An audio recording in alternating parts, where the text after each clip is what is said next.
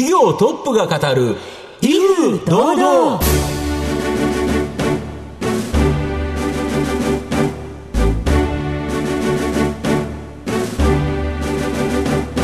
毎度相場の福の神こと藤本信之です。アシスタントの飯村美希ですこの番組は巷で話題の気になる企業トップをお招きして番組の指揮者的役割である財産ネット企業調査部長藤本信之さんが独特のタクトさばきでゲストの人となりを楽しく奏でて紹介していくという企業情報番組です。今日もよろしくお願いします今日の企業はあの渋谷区の小東ああの高級住宅手前のところにですね、うん、ある会社さんで、うん、まあ、渋谷の坂を上がっていくとですねあいい感じのところにある会社ですねおしゃれなんですか？おしゃれな感じの雰囲気のある会社だと思いますはいさあどんな内容が聞けるのでしょうか？今回も素敵なゲストをお招きしております。番組最後までお楽しみください。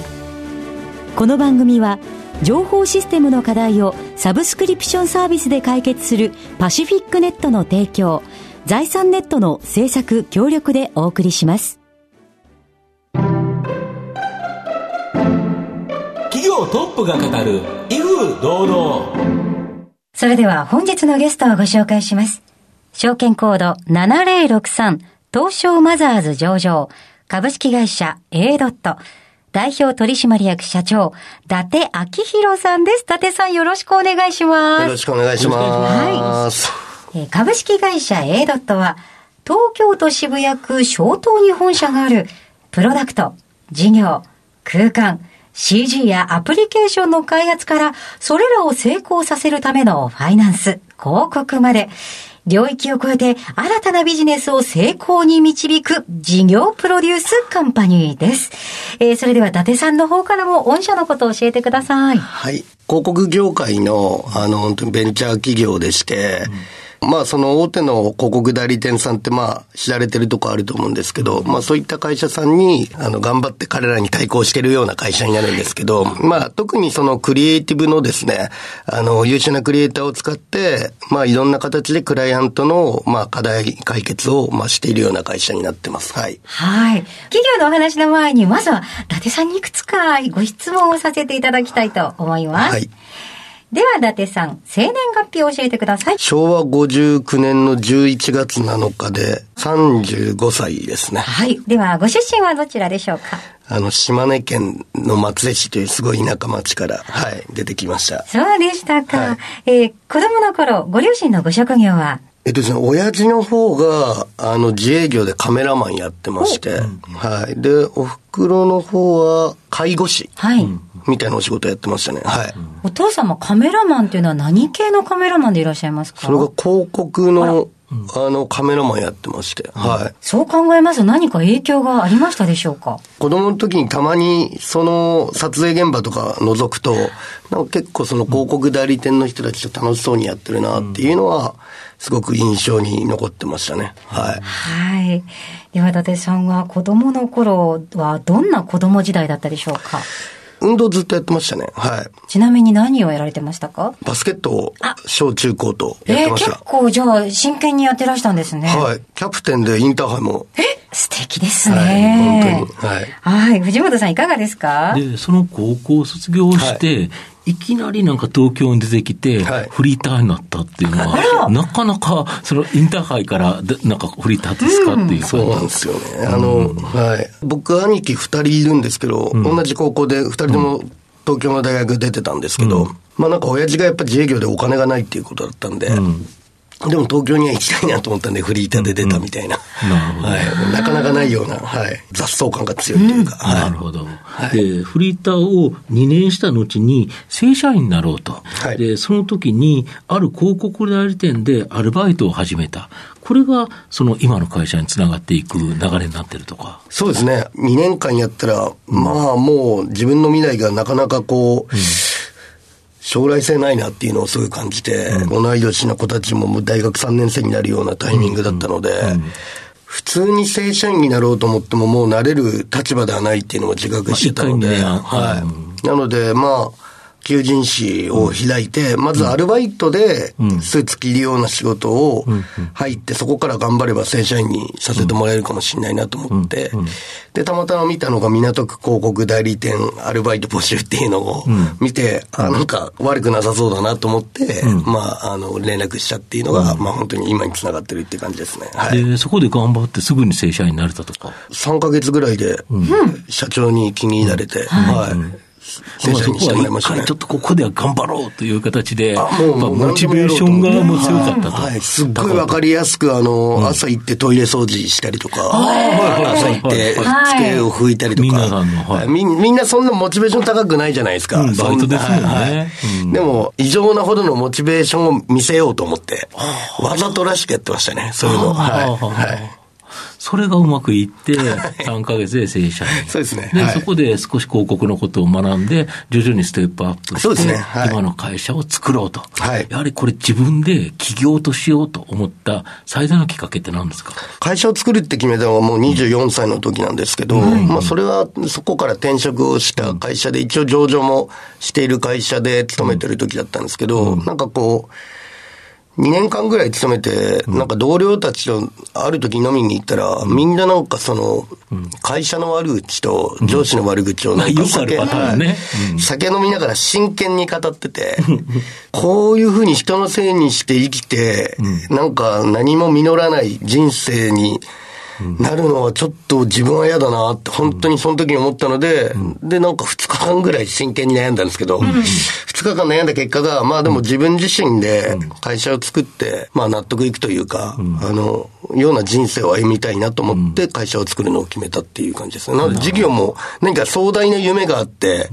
始めたとかではなくて。うん、はい、素敵な話ですよね。本当ですか、うん、なので、なんかすごい夢があって始めたってよりも、こういう人生過ごしたくないなと思って、うん、その結果が起業だったみたいな感じでしたね。はい。いや、でもなんかあの、うんいや、いきなりフリーターだったけど、東京に出てきたんだよっていうスタートから考えられないぐらい、一つずつ丁寧に、あの、着実にこう、進んでいらっしゃるのが、あの、とても素敵だなと思いました。はい、ありがとうございます。えー、皆さんには、伊達さんの人となり、どのように伝わりましたでしょうか？後半では、伊達さんが率います A ドットについてしっかりと伺っていきます。企業トップが語る威風堂々では後半です。藤本さんのタクトがどうさえ渡るのか、ゲストの伊達さんとの共演をお楽しみください。会社を立ち上げたときに、やはり広告の世界っていうと、日本では、やはり電通、博報堂というですね、まあ二大巨頭があるという形なんですけど、これを目指して第三局になろうと。うん、この思いってどこから出てきたんですか？批判を全くするわけではないですけど、その代理店さんの下で、うん、あの、サラリーマン時代お仕事をさせていただいてまして、うん、手法だとか、その、規模感だとかやっぱりすごいなってすごい感じてたんですけど、その中で、彼らの隙をこう、かいくぐって、うん、あの、いろんなことができるなっていうことをですね、うん、彼らのこう、下請けとして受けてた立場ですごい感じてまして、まあ、一個は、やっぱりそこにいるその商品力ってなんだろうなって考えたときに、やっぱりクリエイターが、あの、ものすごくこう、力を発揮している業界なんだなっていうのを感じまして、彼らのその自由な発想を、こう、どんどんどんどん活かした展開ができれば、その電通さん、博報堂さんにも、対抗できるような会社ができるんじゃないかなというふうに考えて、あの、まあ、そういった会社を作っていこうというふうに決めたっていう感じですね。はい。あと、やっぱり、会社が大きすぎて、その若い優秀なクリエイターこそ、その中でこう自由に演技ができてないっていうようなシーンもよく見受けていたので、まあ僕がまだ会社作ったのは27とかだったので、あの、やっぱその同年代の、あの、いい人材をどんどん、はい、はい。どんどんどんどん、あの、味方につけれるんじゃないかなっていうところをすごい感じてた部分もありますね。なるほど。あと、昨年ですね、えー、デザインデジタルカンパニーであるバードマン、これをですね、まあ M&A で参加に収められてるんですけど、これがこの今のウィズコロナの時代では、ものすごく大きな飛躍のきっかけになりそうだとか。バードマンという会社を、まあ、昨年 MA しまして、うん、で、彼らは本当にデジタルに強い、まあ、エンジニア集団なんですけれども、正直言うと、その MA をしてすぐコロナになって、大型のそのイベント案件をすごく受注してたんですけども、全部キャンセルになってですね、一番、あの、被害を食らった会社ではあるんですけど、まあ、ただ、その、エンジニアの集団なので、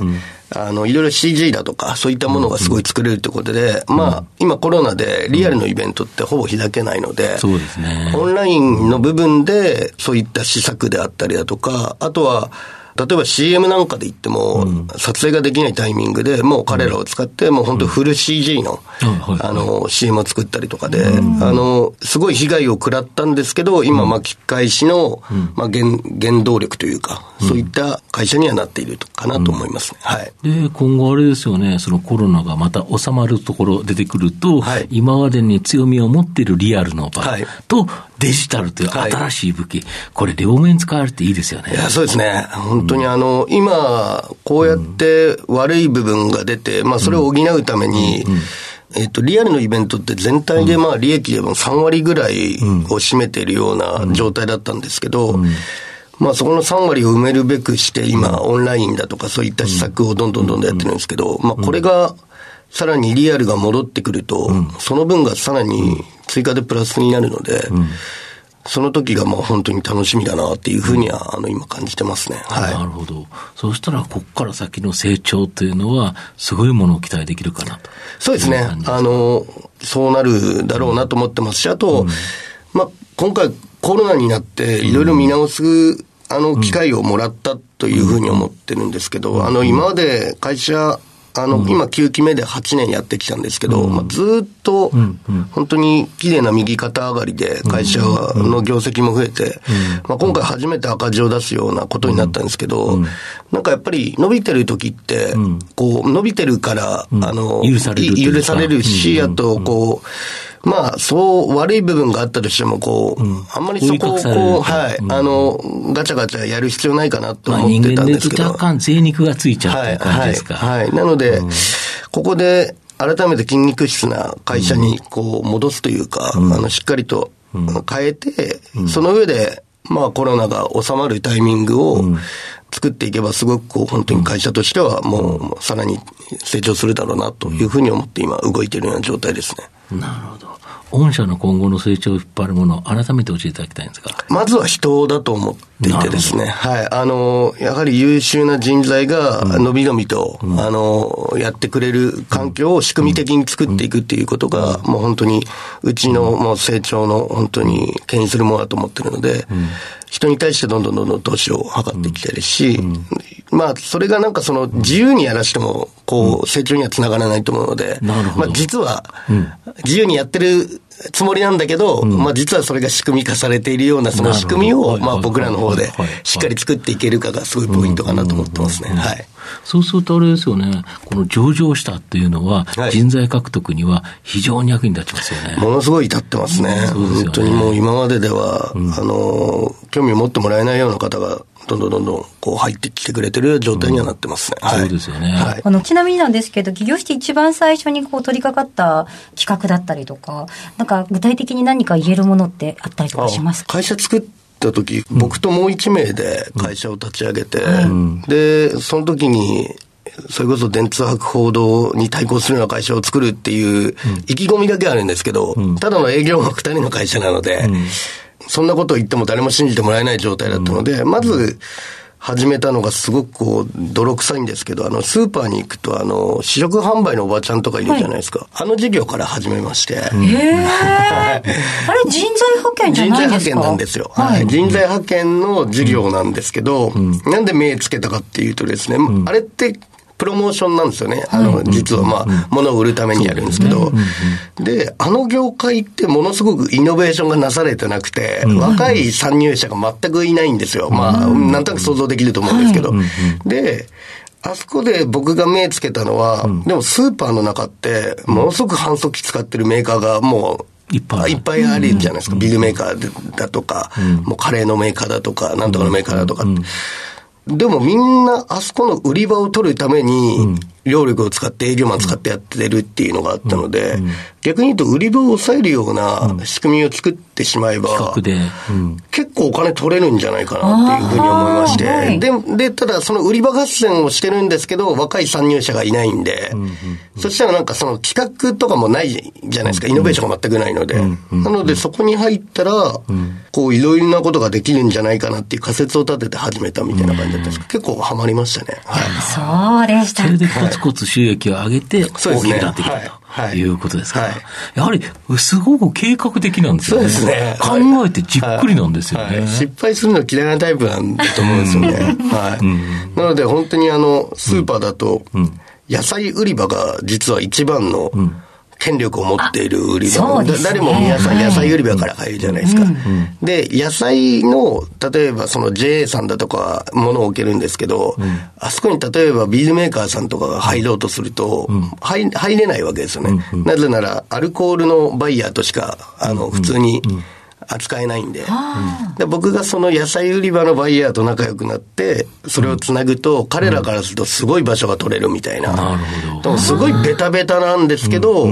実はそういうのを発想して動ける人間がいないっていうところで、すごい価値がありそうだなみたいな。なるほど。はい。いや、すごい面白い話聞かせていただきました。ありがとうございます。はい、さあ、では、藤本さん、えー、いつものあれをお願いします。あなたの心に残る四字熟語、教えていただきたいんですが。朝礼誤解。はい。これは朝に礼して暮れに改めるということで、あの、一定しないことといったような意味に取れるんですが、これなぜ選ばれましたか？はい、あの、基本的には悪い言葉だと思うんですけど、うん、まあ二つあって、まあ一つはやっぱりすごい変化がもう激しい時代なので、まあ、そうですね。なんかその、一貫する、その本質的な一貫する部分っていうのは大事だと思うんですけど、うん、その、施策的にはもう、うん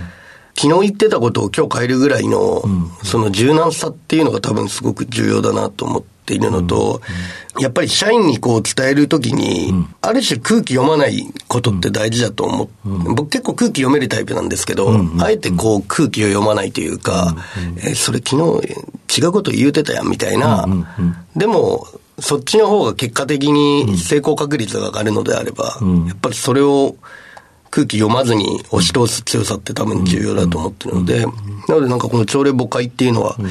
なんかそのくらいの気持ちを持って経営になんか強く望まないといけないかなっていうところで、なんか上げさせていただきました。はい。はい。ありがとうございました。はい、えー、改めまして本日のゲストは、証券コード7063東証マザーズ上場株式会社 A ドット代表取締役社長、伊達明宏さんでした。伊達さん、ありがとうございました。ありがとうございました。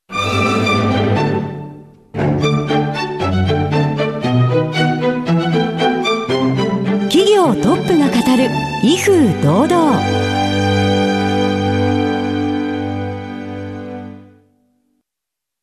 ？IT の活用と働き方改革導入は企業の生命線。東証2部証券コード3021パシフィックネットはノート PC、SIM の調達からコミュニケーションツールの設定まで、企業のテレワーク導入をサブスクリプション型サービスでサポートする信頼のパートナーです。取引実績1万社を超える IT サービス企業、東証2部証券コード3021パシフィックネットにご注目ください。お送りしてきました。企業トップが語る威風堂々。そろそろお別れのお時間です。今日のゲストは株式会社 A ドット代表取締役社長伊達明宏さんでした。そして伊達さんの選ばれました四字直後は朝礼母会でございました。それではここまでのお相手は藤本信之と飯村美希でお送りしました。来週のこの時間まで。ほなさいなら。この番組は情報システムの課題をサブスクリプションサービスで解決するパシフィックネットの提供財産ネットの制作協力でお送りしました。